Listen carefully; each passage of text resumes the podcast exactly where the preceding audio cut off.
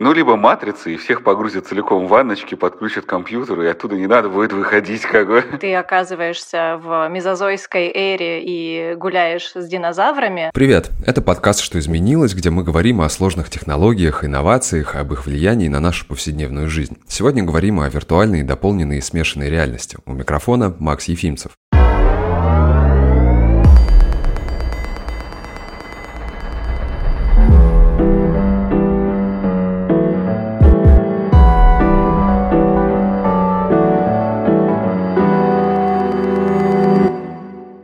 Еще 20 лет назад виртуальная реальность казалась чем-то космическим и недостижимым, как минимум хотя бы потому, что далеко не у всех был интернет и немногие знали, что такое веб-страница, уж не говоря о виртуальной реальности. А в феврале 2020 года южнокорейский телеканал показал документальный фильм, в котором мать встречается с погибшей от болезни дочери посредством VR-очков. Фильм вызвал разногласия в обществе. Кто-то радовался за возможность воссоединения семьи, а кто-то посчитал это началом конца, так как начал теряться трезвый взгляд на вещи. Однако мы не будем давать оценку ситуации с моральной точки зрения, но обсудим технологии, с помощью которых такие встречи стали реальностью. Разбираться в VR и AR будем вместе с Ириной Трепапиной, которая работает над развитием VR-проектов в Нидерландах, а также с Ильей Карпинским, директором по стратегическому развитию MyGames. Коллеги, добрый день. Привет, Макс. Добрый день, да, привет. Тема достаточно объемная, как мне кажется, потому что вообще VR и AR переживает, наверное, второе или третье рождение. И хочется вот задать такой простой вопрос, что такое VR, AR, MR и в чем разница? Это классный вопрос, э, который все до сих пор задают, и мне кажется, что э, проблема в терминологии в том, что очень много понятий. Если просто попытаться обозначить, то VR — это когда ты оказываешься в мезозойской эре и гуляешь с динозаврами, а AR, MR — это когда динозавр э, вылазит из твоей коробки из-под хлопьев для завтрака. Вот. А сложности начинаются, когда пытаются объяснить, в чем разница между AR и MR. И как я пытаюсь проще объяснить людям, что MR, Mixed Reality, да, это усовершенствованная версия дополненной реальности. Это когда у тебя не просто к реальности привязаны какие-то виртуальные объекты, но они еще и интегрированы в нее. То есть это не просто текст, который появляется у тебя э, поверх очков Google Glass или какая-то картинка с котятами, но это там э, код, который ходит у тебя по столу например. И может с него спрыгнуть, например, да, и уйти за что-нибудь. Да, да, и уйти из дома. Да, это э, какой-то объект, с которым ты можешь взаимодействовать. А в каких э, сферах и вообще для чего используется VR и AR? На самом деле, все почему-то ожидают, что VR и AR используются очень активно в играх, что не совсем так, потому что с точки зрения образования, медицины и различных инструментов VR и AR, там, Mixed Reality используются на порядок больше, чем в игровых проектах. Связано это с тем, что игры достаточно дорогостоящий контент с точки зрения производства. Если его производить еще VR, AR или там Mixed Reality, то под это очень сложно найти аудиторию. Потому что, в принципе, игры не, надо не только сделать, но еще иметь способность дистрибутировать для того, чтобы они могли зарабатывать. И с моей точки зрения, на сегодняшний день VR и AR используются очень активно в B2B секторе или в любых образовательных, медицинских, там, конечно, где такое. Не совсем B2B, но не совсем B2C. И достаточно сложно использовать именно в B2C, потому что, во-первых, ну, не то, что даже дороговизна устройств, которые с каждым годом дешевеют, а на самом деле неготовность зачастую аудитории. Да, одно дело представлять у себя в голове, как круто одеть шлем или очки дополненной реальности, и вот вся информация, как в Minority Report, она перед тобой, перед твоими глазами, и совсем другое дело, когда это происходит по-настоящему в реальной жизни. Ну, то есть, на самом деле, VR, AR, MR и все остальное, это, по сути, новые типы интерфейсов абстрагировались от красивых историй, и по большому счету это интерфейсы. И точно так же, как когда-то все хотели одевать там разные кольца или делать невидимые клавиатуры и еще что-то, и все казалось так круто, пока не появлялись по-настоящему такие девайсы, а потом выяснялось, что это неудобно, потому что все равно мышка по-прежнему круто, она по-прежнему нужна, клавиатура по-прежнему нужна, и, собственно говоря, AR, VR — это дополнительные интерфейсы, которые позволяют лучше либо погружаться в какую-то придуманную реальность, либо, условно говоря, взаимодействовать с существующей реальностью. Это примерно как если меня там лично спрашивают, я считаю, что AR — это не круто, когда ты берешь в руки телефон и куда ты с ним ходишь, и что-то тебе на экран подсвечивается. А когда тебе, условно говоря, там, не знаю, на лобовое стекло машины, шлема или туда, куда ты смотришь на любую поверхность, дописывается информация, когда тебе не нужно использовать руки, например, да, потому что зачастую это очень сложно. Всегда что-то держать в руке и что-то подсвечивать. Ну вот как раз как Google Glass, HoloLens от Microsoft. А я не уверен, что Google Glass и HoloLens, с моей точки зрения, и шлемы, это тоже большая проблема. Люди, на самом деле, в большинстве своем не готовы ходить в очках, не готовы одевать шлемы. И Одна из первых причин, наверное, которую мы еще давно обсуждали, когда VR появился, почему проваливается там чаще всего 3D там, в кинотеатрах и на телевизорах перестали очки продавать. Потому что большинство все-таки людей ходит без очков. Да, это ты что-то одеваешь на глаза. Я вот раньше в очках ходил, когда их наконец снял, прямо почувствовал снова жизнь как бы по-другому. Она по-любому лучше. И одевая любой дополнительный девайс, она чуть хуже. Вот я помню, те, кто телевизоры производили и про шлемы рассказывали, у них был ключевой фактор, что когда люди одевают шлемы или очки и сидят вместе на диване и смотрят телевизор, они себя разделяют. Даже простыми легкими очками. И, собственно говоря, это достаточная проблема для того, чтобы продавать эти девайсы. Поэтому мне кажется, что это крутые новые интерфейсы, но они по-прежнему находятся в стадии создания, и им еще требуется достаточно много пройти, прежде чем они станут настолько массовыми, чтобы использоваться, например, в играх. Но при этом они уже точно будут использоваться в образовании, строительстве, медицине, любых специфических индустриях, где требуется детальная проработка каких-то штук, и которые профессиональные участники, не развлечения, могут с помощью любых подобных девайсов получать доп. информацию. Я вот знаю крутое применение Google Glass – который ты упомянул, когда, например, в медицине, в Штатах есть стартап, я не знаю, живой он или нет, одевали Google Glass не для дополненной реальности, а чтобы, условно говоря, секретарь на Филиппинах, потому что дешевле так было на них, мог вести протоколы. Потому что врач, он смотрит на пациента, с ним общается, ему не надо сразу записывать. А человек, который подключен к его же очкам, может все это записывать, вести, конспектировать и так далее. В принципе, крутое нестандартное применение Google Glass. Думаю, когда их делали, никто на это не рассчитывал. Тем не менее, все равно вот те же компании Apple, да, они из года в год показывают какие-то свои вот эти обновления в как раз дополненной реальности, потому что виртуальные они пока не идут. И они делают на это большую ставку, потому что даже в том же там iPad Pro в последнем появился какой-то там невероятный лидар, который позволяет очень-очень быстро считывать всю эту реальность. Я видел техническую работу этого датчика, как он видит все вокруг. Это, конечно, круто, но действительно вопрос того, что, например, там скакать с 13-дюймовым iPad по квартире, там вокруг какого-нибудь стола, играя в морской бой, ну, конечно, мало кто будет. Наверное, да, я соглашусь, что здесь именно для массового какого-то такого потребления нужно более простое решение, нежели чем есть сейчас. Мне кажется, для строителей крутая тема в iPad. Если ты можешь пройти с iPad, условно говоря, он тебе все замерит. Я когда дом строил, вот на телефоне дайте программу, чтобы я вот все равно ничего не понимаю. Так провел телефоном, он все снял и сказал, у тебя стены ровные или кривые. Впишется сюда мебель или не впишется. Вот это хорошая штука. Причем не на уровне там абстрактном, а прямо чтобы точно мог померить. А у Икеи же как раз, по-моему, есть приложение, где можно в там, свой интерьер вставить. Да, и вчера я как раз я не успел скачать, попробовать. Где-то рекламу я увидел. У приложения Петрович есть э, такая штука, что ты можешь сфотографировать там часть своей квартиры, стену и попробовать разные обои на нее. Вот это все, это, ну, в целом, мне кажется, похоже.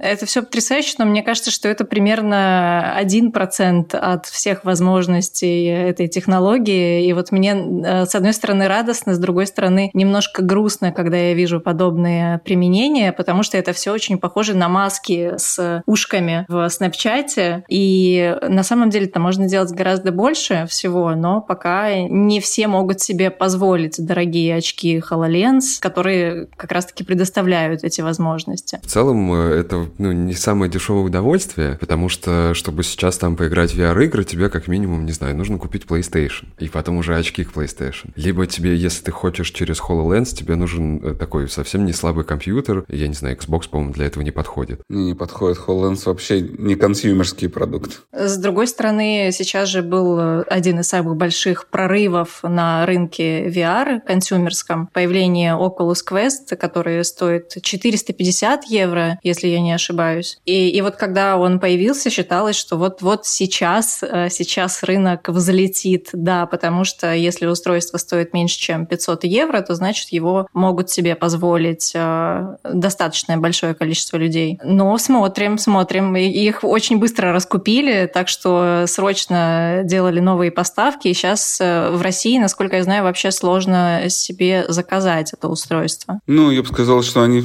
все равно не настолько, мне кажется, прямо консюмерские. Проблема не в том, что железо как раз подешевело, а проблема в том, что лю... нету контента, который был бы с точки зрения юзабилити для массовой аудитории, это по-прежнему все равно аудитория гиков, таких early адоптеров, которые, да, раньше они вообще не могли купить девайс, а теперь многие из них и геймеров. могут купить. Но это еще не геймеры. Ну или true хардкорные такие геймеры. Ну вот вышла же не так давно Half-Life новая, которую все ждали, там 12 лет ее ждали, и все были просто в полнейшем шоке, что она вышла для VR. Потому что это сразу отсеклось огромное количество людей, которые играли и ждали эту игру, и теперь, ну, в общем, им нужно идти что-то покупать, докупать, чтобы в это поиграть. Немногие готовы. Тем не менее, игра пошумела. Ну, пошумела. Но все равно это не а, приключение Линка. Да? Это не Nintendo Switch, которая за счет одной игры смогла продаться там в 4-5 миллионов копий. Про Зельду? Да, конечно. До того, как подошли остальные игры. Ну, то есть, условно говоря, это все равно недостаточно. Да? Есть пример удачный, когда один контентный продукт может продать девайс. Ну, на консолях это вообще, если говорить про игры, важная составляющая. И очень успешный пример — это Switch. Я согласна с Ильей про контент. Это одна из главных вообще проблем, которую стоит решать в VR. И пока есть только одна игрушка, которая сильно выстрелила, это Beat Saber. Наверняка вы видели, это некая версия Guitar Hero в виртуальной реальности, когда нужно мечом сбивать разные объекты. И вот это просто чемпионы в консюмерском VR на сегодня, пока никто их еще не побил, поэтому вот если будет появляться появляться больше таких игрушек. Надеемся, что рынок подрастет. Ирина, вот вы до этого сказали, что в целом, вот когда вы видите то, как используется VR и AR сейчас, вам становится немножко грустно, потому что потенциал больший. Какой он, по вашему мнению? Ну, мне, наверное, становится грустно, когда я вижу консюмерский VR и версии вроде Pokemon Go, когда нужно просто там отлавливать какие-то виртуальные объекты.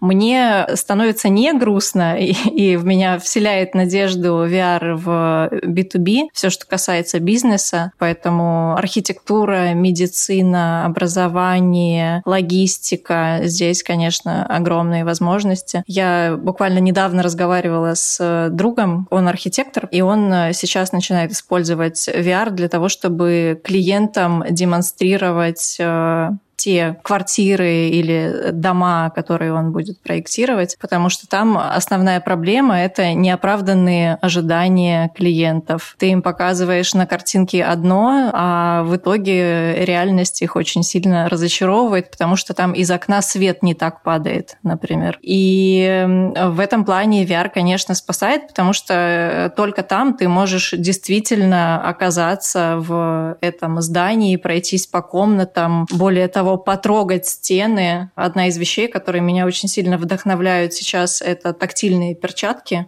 Да, я тоже про это слышал, мне кажется, это очень классно. Это просто потрясающе. Буквально сейчас есть перчатки, в которых ты можешь почувствовать, как э, дождь из облачка капает тебе на ладошку, и ты будешь чувствовать каждую капельку, ты будешь прямо вот осязать. Или маленькая лисичка, есть очень известное видео, где маленькая лисичка ложится к тебе на руку, и ты прям вот чувствуешь ее э, тепло, можно сказать. Я вчера встречалась с эм, партнерами, которые разрабатывают такие перчатки, и очень классно проходила встреча. Я была на космической станции в VR-очках, в этих перчатках, и с помощью перчаток мне нужно было отремонтировать приборную панель на космической станции. То есть я чувствовала вот все эти джойстики, кнопочки, нажатия, силу нажатия, то, насколько там сложно нажимать каждую кнопку. И здорово, что ты можешь не просто ощущать прикосновение, но ты можешь понимать, например, что ты держишь в руках кружку. Если ты держишь кружку, то ты ощущаешь твердый объект. Если ты держишь подушку, то ты понимаешь, что она мягкая, и перчатка, соответственно, регулирует уровень того, как ты можешь сжать руку, и вовремя тебя останавливает. Вот. Это потрясающе, потому что чем лучше ты обманешь свой мозг, и чем больше ты поверишь в то, что это реально, тем лучше навыки будут усваиваться. А это классно для образования, особенно для таких э, индустрий, как медицина, строительство, где безопасность — это важно, и вот нужно, чтобы у тебя э, новые нейронные связи создавались. Вот что касается VR, я помню, что до недавнего времени там большой проблемой было то, что людей в какой-то момент начинало укачивать. Как бы, ну, понятно, что это вестибулярный аппарат, и все-таки да. он там пытается бороться с этой вот ненастоящей реальностью. Получилось ли побороть вот эту вот штуку, или все равно эта проблема актуальна? Она актуальна в зависимости от того, насколько хорошо сделан контент, во-первых, потому что контент может быть э, пиксельный, и это может быть специально на самом деле, так же, как сейчас до сих пор некоторые игрушки делают э, пиксельными, потому что в этом есть некоторая стилистика. Может быть пиксельный просто потому, что он некачественный. Это зависит также от э, очков и от того разрешения, которое они поддерживают, то есть от множества факторов, но чем лучше устройство, например, на последних моделях Oculus или HTC HTC э, или HP, э, там очень хорошая картинка и максимально приближенная к реальности. Но при этом всегда будут, конечно же, люди, которые переносят это хуже или лучше. Кто-то не может проводить в VR-очках больше 10 минут, кто-то может 40 минут играть в игры. Многие факторы зависят от того, насколько качественно сделан экран от фреймрейта и насколько реалистичны события, которые происходят в виртуальной реальности. Чем дальше они отстают от реализма, тем любого человека будет больше укачивать. Условно говоря, полет, который всем хочется в VR-очках, укачает быстрее, чем просто ходьба, там, не знаю. Прогулка по городу. Стандартно. Прогулка по городу и что угодно. Ну, то есть это нормальная реакция организма на нестандартные ситуации.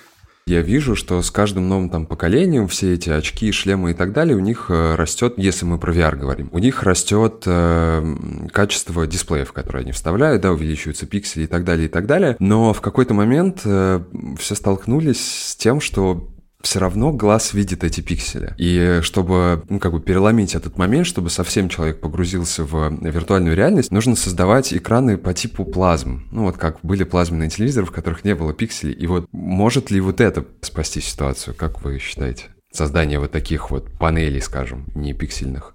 Не, но мне кажется, что, во-первых, это не совсем про пиксели, а про frame rate все-таки, потому что на определенной частоте кадров человеческий глаз не в состоянии увидеть разницу, да, и там, по-моему, от 90 или от 120 frame rate а уже, я не специалист в технических разработках, там уже, собственно говоря, не должна быть проблема пикселизации как таковой, да. Здесь, мне кажется, все-таки проблема VR не в технике как таковой, а именно в умении сделать мир, в который ты погружаешься, он либо близок к реальности, и тогда человеческий глаз и мозг воспринимает его адекватно, либо он начинает хоть чуть-чуть по скорости отличаться, то ты впадаешь в нестандартную историю, при которой, например, все чуть быстрее или чуть медленнее. И в этом месте организм, ну, то есть он себя воспринимает не настолько хорошо. Поэтому, условно говоря, VR, когда делают и рассказывают, как квартиру показать, походить, потрогать, люди воспринимают это очень адекватно. Это минимум изменений, которые есть. По большому счету, это все-таки картинки, не совсем там надо даже двигаться. Но попадание света, люди в VR, вот, которые связаны такой как бы дженерик про квартиры, стройку и остальное могут дольше находиться, чем в любом интерактивной истории. То есть чем больше движения интерактива, тем хуже с точки зрения восприятия.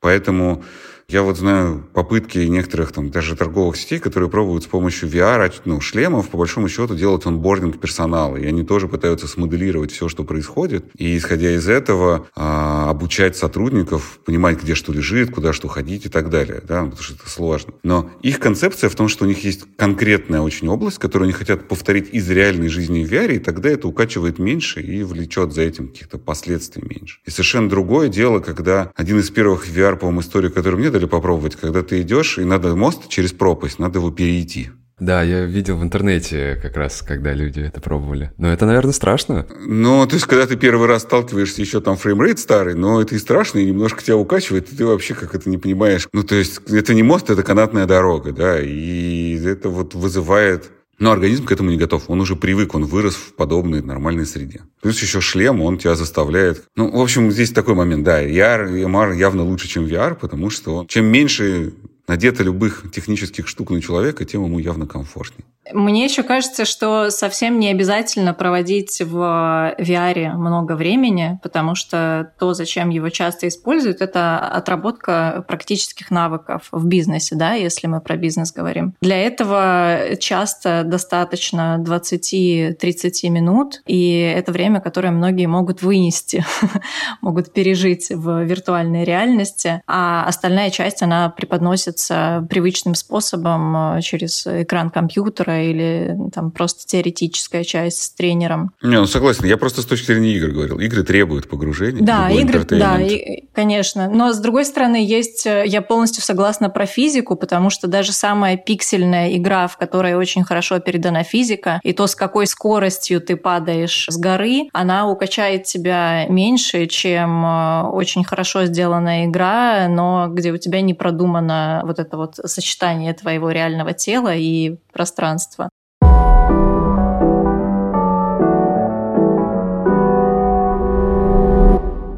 вот такой вопрос по безопасности, потому что, по сути, когда мы, например, надеваем виртуальную реальность, ладно, ну, например, дополненная или там смешанная, у нас же в шлеме дополнительные датчики, камеры, они постоянно анализируют пространство вокруг. Насколько это безопасно? Не получится ли, что однажды кто-нибудь получит просто 3D-модели квартиры вообще сотен тысяч людей? Не, мне кажется, при наличии такого количества девайсов, VR это уже всего-навсего небольшое дополнение к тому, что уже есть. Потому что большинство телевизоров и так уже смотрят, знаешь, как это даже кондиционеры определяют местоположение человека в квартире, чтобы не дуть на него воздухом. Да? А собирают ли они данные или нет, это уже вопрос, который мало кому известен, кроме производителей кондиционеров. Поэтому, мне кажется, либо нужно просто смириться с этим, либо заниматься какой-то, не знаю, проактивной защитой. Но никак не поможет. Если у тебя уже есть iPad, не знаю, MacBook, телевизор LG и прочее, то тебя, знаешь, как из шуток, да, уже слушает там Alexa, Siri, смеется. Алиса. Да, Алиса сзади и так далее. Поэтому от того, что еще VR, ну, не знаю. Pokemon Go, Ingress и подобные класс любых AR-игр по факту записывали данные для Google Street Map и Google, я не помню, у них есть для зданий то, что есть. Они, конечно, данные вроде как обезличенные, но потом все торговые центры, например, в Америке, прямо очень четко размечены.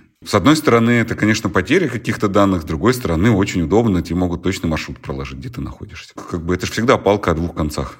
Я тоже смирилась с этой суровой правдой о том, что о нас э, и так давно уже собирают всю информацию. Но при этом, конечно, будет огромное количество людей, протестующих против этого. Я только сегодня видела новость про футболку с каким-то изображением, э, надевая которую ты не позволяешь камерам распознавать твое лицо. Это же так не работает. Мне тоже кажется, что это, это кто-то хайпанул. Возможно, кто-то хайпанул. Я не знаю, как это действительно может работать, что эта картинка как-то проецируется на камеру. Но, конечно, будут, будут люди, которые захейтят активно все эти технологии. Ну, мне кажется, что проблема не в сборе данных. Данных очень много. Собирают их давно. Да? И не только, что там сейчас какие-то девайсы появились и камеры. Проблема лежит в области того, что, как в любой бигдате, важно не собрать данные, важно уметь задать правильный вопрос. От того, что данные есть, их очень много, и зачастую разметить все эти данные, а проанализировать эти данные. И это большая проблема, чем их сбор. А уметь еще задать вопрос, так это вообще как это, креативная работа. Но, тем не менее, вот мы помним, была история в 2018 году с Facebook и Cambridge Analytica, когда они через всякие вот эти дурацкие тестики собирали кучу-кучу-кучу данных людей. И как раз проблема была в том, что они их потом передали третьим лицам, которые использовали их потом для массовой таргетированной сложной рекламы. И как бы мы сами знаем, к чему это привело. Здесь вот, мне кажется, вопрос тоже в этом, потому что могут ли эти... Записываются-то ладно, окей, если они даже записываются, хорошо, если это идет во благо. Но а вот могут ли они использоваться как-то наоборот, вот не так, как нужно? Могут. У меня короткий ответ на все эти вопросы про то, может ли виртуальная и дополненная реальность быть э, злом. Э, да, может, конечно. Так же, как абсолютно любая технология. Мне кажется, как раз хотел сказать, сто лет назад появление массовых газет, типографии, возможность их распространения, несмотря на наличие абсолютной монархии в куче империй, привело к куче революций. И это не были современные технологии, это были обычные газеты, люди, которые их просто раздавали. Да? И само по себе слово тоже несет за собой как это тотальную как бы, возможность разрушать, так и созидать. Вопрос заключается в том, что, мне кажется, это примерно вечный разговор под названием, знаешь, как-то в Америке обсуждают, продавать оружие или не продавать. Или там, не знаю, давать доступ или не давать. Это вопрос в том, что есть огромное количество инструментов, их не остановить. Вопрос установки каких-то моральных там правил их использования и умения быть взрослыми, ну, с точки зрения не имеется в виду возраста, да, там, не знаю, сообществом, нации, умение там не пересекать какие-то границы, это вещь, не связанная с технологиями. Это больше вещь, связанная с социальными скиллами и их развитием. Сейчас коронавирус изменил в одно мгновение вроде то, что считалось невозможным. Да? Даже если возьму самые там продвинутые все IT-компании в Yahoo, Мариса Мейерс, по-моему, да, не помню уже как. Когда Yahoo работал весь на удаленке, всех вернуло обратно, потому что считалось зло, и вообще это неэффективно. Да, и все такие, да-да-да, Yahoo как бы вообще разваливался, в принципе, и развалился, и все такое. Сколько это было, там, не знаю, 5-6 лет назад? А сейчас все компании абсолютно перевели всех на удаленку, и я так понимаю, с удаленки не вернется больше половины сотрудников во всех, там, не знаю, IT-компаниях. Ну, я вот читал, что Twitter, например, сказал, что Вообще не вернется, да, всех на удаленке, по-моему, оставят. А для этого ничего же не делалось, никто к этому не готовился, да, и, в принципе, еще два месяца назад, мне кажется, никто вообще про это не думал. Потом появляются технологии, которые, в принципе, уже существуют на рынке. Происходит одно событие, и происходит такой сдвиг достаточно сильный. Это не вопрос технологий, они все были. Это вопрос все-таки, с моей точки зрения, больше каких-то социальных событий. В Америке есть Neighbors Watch, а в России заложить соседа считается после, там, не знаю, определенных событий тяжело. А там страна свободная, но везде есть знаки Neighbors Watch. А как э, VR, по вашему мнению, э, может, например, помогать в удаленке? Потому что я вот читал, э, что недавно, по-моему, какой-то журналист, но могу ошибаться, он настолько расстроился, что из-за карантина он должен сидеть дома и не может ходить в свой бар, что он там изучил 3D, вот эти вот все технологии с нуля и э, создал бар, в котором он сидел вместе со своими друзьями и каждый раз теперь ходит туда. Вот это вот один из примеров. А что касается, например, удаленной какой-то работы и так далее, какие здесь перспективы? Вообще, есть ли они? Удивительно, но внезапно все узнали про огромное количество платформ, платформ для виртуальных встреч для виртуальных встреч не просто, то есть есть платформы для виртуальных встреч, которые заменяют Facebook, где ты можешь с друзьями потусоваться и в виртуальный боулинг поиграть, а есть э, для переговоров с коллегами или с партнерами, где ты оказываешься в симуляции переговорки за виртуальным столом, перед тобой стоит чашечка виртуального кофе, который ты, к сожалению, не можешь выпить, но можешь взять ее в руки, если у тебя есть перчатки. И да, сейчас э, многие компании начинают тестировать такой формат, потому что основная проблема — это то, что Zoom, Skype и вот эти вот все видео, сервисы для видеоконференций, они не помогают ощутить присутствие в одном месте. А у тебя есть ощущение, что вы общаетесь, вот да, я смотрю на ваши лица, вижу, какие там э, у кого классные обои за спиной, но при этом у меня нет ощущения, что мы находимся в одном пространстве и делим его, и можем вместе отойти, например, к кулеру и попить воды, или вместе за кофе сходить. И посплетничать. Да, да, и обсудить коллегу, да, который остался в переговорке. В VR можно сделать такое. Здесь такой момент, что VR и любые инструменты, позволяющие, там, не знаю, совместно рисовать, участвовать и как-то доносить информацию, они бесспорно помогают любой удаленной работе. Другая проблема, которая есть со всеми технологиями удаленной работы или передачи информации, в том, что ну, Считается, что 80% примерно общения, оно не относится к вербальному общению, а относится к языку тела и к разным вообще огромному количеству вещей, которые зачастую за пределами там осознанного. И пока технологии все-таки не в состоянии полностью отсканировать и переносить все элементы, мелкие движения, моторику, еще что-то, да, VR позволяет именно создать тот момент, о котором, собственно говоря, ты сейчас говорил, о том, что можно отойти в сторону и создать иллюзию, что не нужно выключать камеру, да, и говорить, так, мы сейчас в другом канале пойдем поговорим, что здесь происходит. И вроде это чуть более культурно происходит. Но по факту, мне кажется, что одна из проблем любой удаленной истории, будет это VR или не VR, все-таки лежит в области того, что все это немного имеет другую динамику, не обладает, собственно говоря, там невербальными инструментами общения. Но мне кажется, один из таких первых болей – это другая динамика. Потому что когда все на работе общаются и прочее, все-таки работают люди не там 8 часов в день, да, у них есть очень много вещей, которые перебиваются к огромным количествам коммуникации с помощью soft skill ов и взаимодействий. Когда все это переносится в VR, Zoom, не знаю, в любые инструменты, вся вот этот элемент промежуточный, он исчезает. И, соответственно, люди, с одной стороны, конечно, более концентрированы, но количество событий и действий, их количество возрастает. Соответственно, растет и количество ошибок, и количество усталости у людей, там, и апатии поначалу. Но все зависит от того, где ты находишься. Если ты находишься в четырех стенах, особенно если взять Китай, где, там, не знаю, молодежь живет в квартирах там по 20 метров, то, в принципе, и где жесткие правила карантина были, да, где над дверями камеры висели, можно ее преодолеть или нельзя то, наверное, тебе любой VR будет казаться прям вообще супер отдушенным. Но будет ли это, это определенное общество через 2-3 поколений? Это хороший вопрос.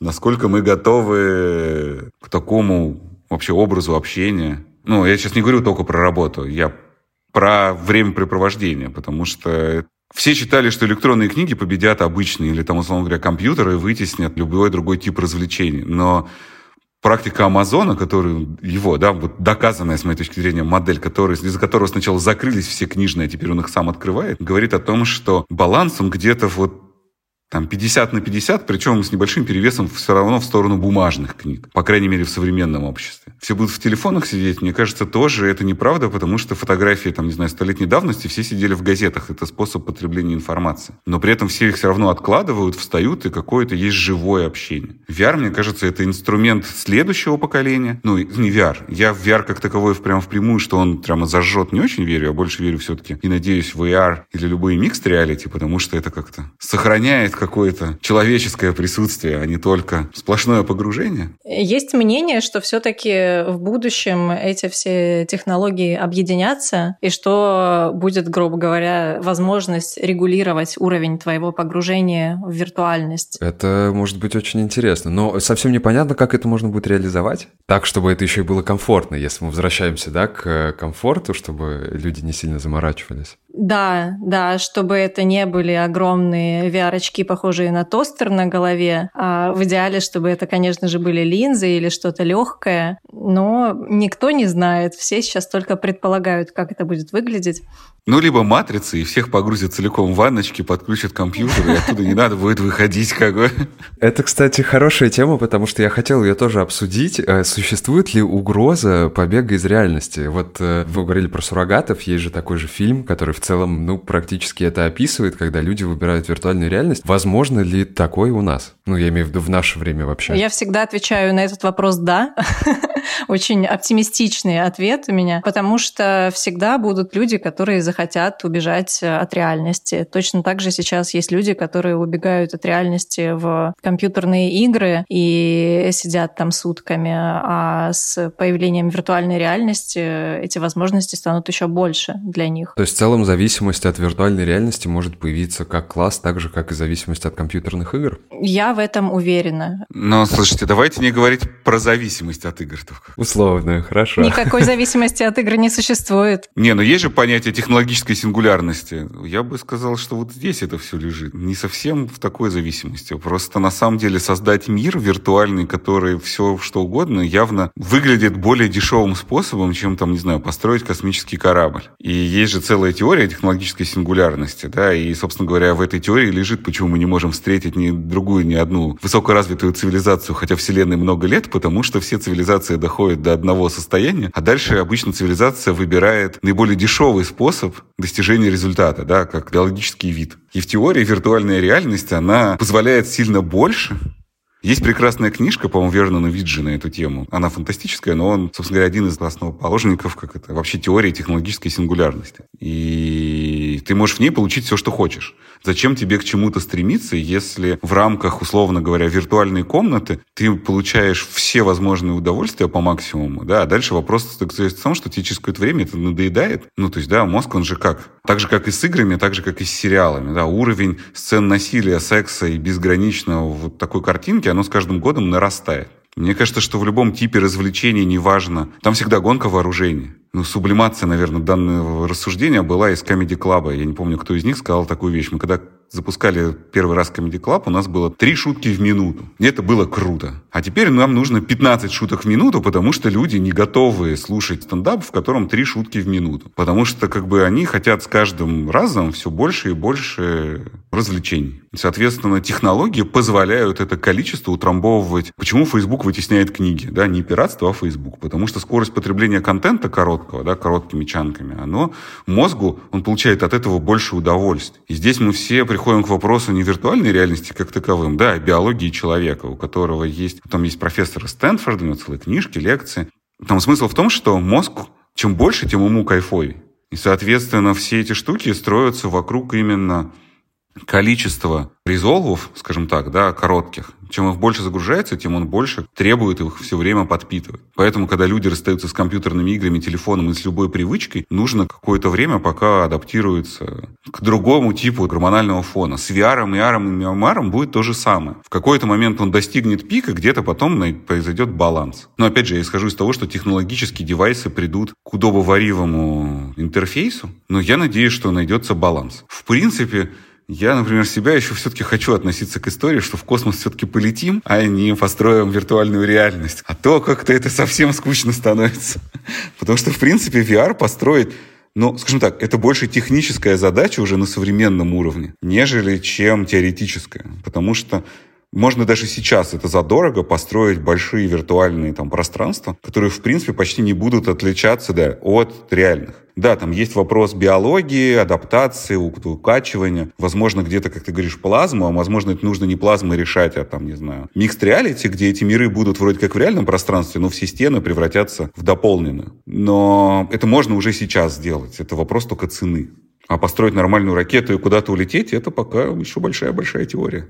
Мне кажется, что чтобы это не звучало так пессимистично, что вот-вот мы окажемся в этой антиутопии и весь мир перейдет в виртуальную реальность, это если и произойдет когда-нибудь, то очень-очень не скоро, потому что даже на визуальном уровне пока VR еще далек от совершенства. Вот мы говорили про сравнение плазмы да, и существующих VR-очков или там человеческого глаза. У человеческого глаза разрешение разрешение в десятки раз выше, чем у самой последней модели э, VR-хедсета, VR-очков. Угол обзора в несколько раз больше у человеческого глаза, то есть тут только на визуальном уровне еще работать и работать, а при этом еще добавляются вот эти тактильные ощущения, еще добавляется симуляция обоняния, еще добавляется симуляция а, абсолютно всех органов чувств, э, и это, да, ну, пока можно дышать и обычным воздухом, не обязательно делать его виртуальным, но по сути, да, э, еще работать и работать, чтобы полностью симулировать э, реальный мир. Сейчас же уже есть, э, я видел много видео таких больших серьезных наборов для вот всяких VR, скорее, игр, когда есть там э, платформы, на которые ты стоишь, тебя там как-то фиксируют, и ты можешь ходить в любые стороны. Мне кажется, это с одной стороны приближает нас к какому-то идеальному VR-миру, а с другой стороны наоборот, потому что тебя же сковывают, и ты мало того, что в шлеме, еще у тебя курки в руках, ты еще прицеплен за пояс да. как-то, и да. это наоборот утяжеляет. Макс, я тебе больше скажу, я пробовала эти платформы, а они очень красиво смотрятся на промо-роликах в Ютубе, но на деле э, половина людей, которые сходили с этих платформ, они бежали к урне, потому что их тошнило, а другая половина, они просто не могли справиться с этой платформой, то есть они на ней очень сложно шагать, на тебе еще на тебя надевают странные бахилы для того, чтобы твоя нога не соскальзывала в процессе шагания. Вот. Половина людей там падает, половина людей просто не переносит несовпадение вот этой вот физики, физики. Это как раз тот случай, когда твой мозг, он верит картинке, но он не верит тому, как ты шагаешь, потому что твои шаги ощущаются не по-настоящему. Все новые технологии проходят все равно периоды апробации, совершенствования и так далее. Мне кажется, что мы на это смотрим чуть иначе, например, чем азиаты.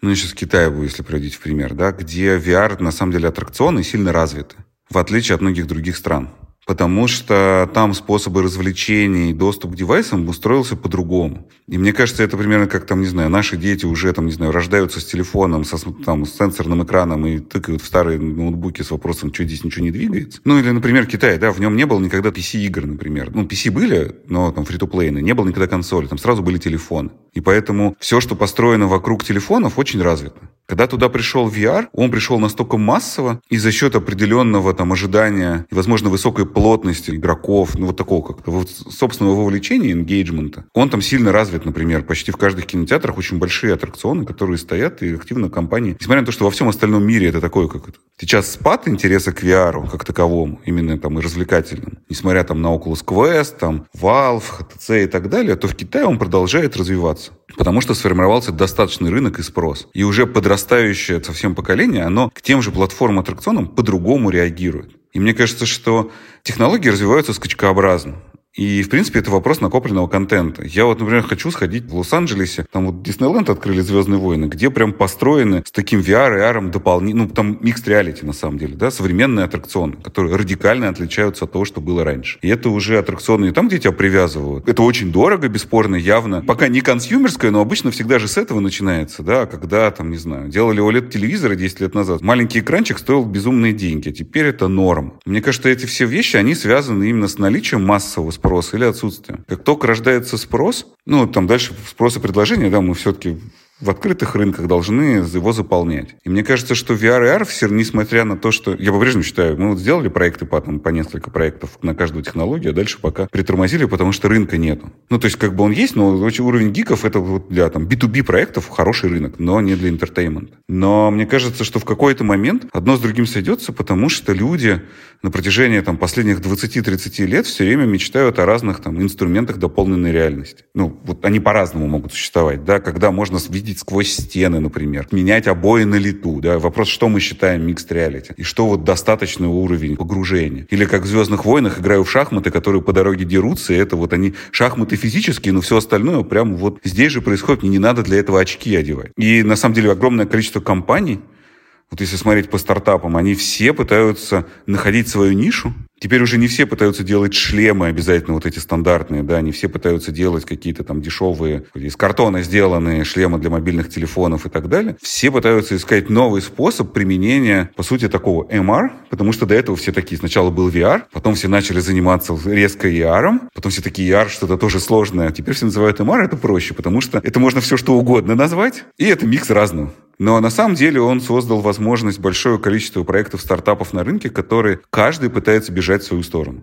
Мне кажется, еще 2-3 года и будет новый такой всплеск каких-то новых девайсов, новых историй. Знаешь, как-то у нас на рынке все рассуждают банально. Сейчас Apple, когда выпустит очки, явно они же компания умная, пойдет новая волна. Столько денег вкачают, что как минимум точно год все будут развлекаться. Но получается все равно, что история так или иначе циклична, хоть и немного отличается, потому что действительно 30 лет назад я вот читал большую статью, были уже задатки под VR, вот это вот все 3D, но тогда люди были не готовы, и в целом непонятно было, что с этим делать. Сейчас получается, что VR VR, AR, Mixed Reality, оно работает в каких-то, ну, скажем так, не развлекательных сферах, да, в каких-то научных там и так далее, оно себя в этот раз смогло зарекомендовать, но, тем не менее, именно вот entertainment, он пока еще не, не прижился. То есть, видимо, мы ждем еще какого-то третьего прихода, когда, наконец, все уже пойму, что вот можно просто и недорого. Мне кажется, что с entertainment дело еще в высокой цене. Э, Илья сказал про парки развлечений и про «Звездные войны». В Орландо есть просто потрясающий аттракцион, где ты в виртуальной реальности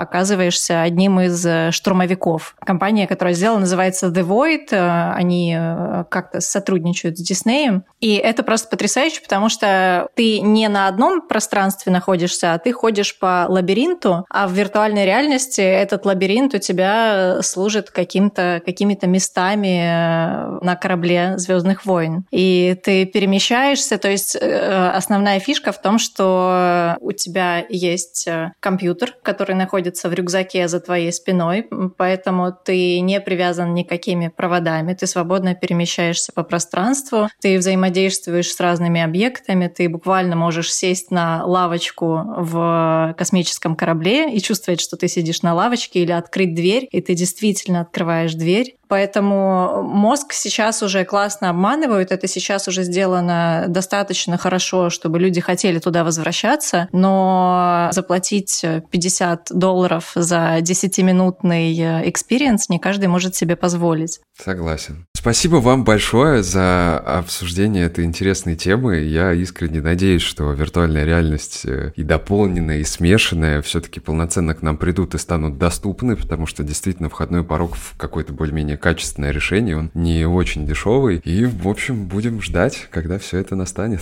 Поскорее бы. спасибо, Макс. Да, спасибо. Да, спасибо. Было интересно. Пока-пока.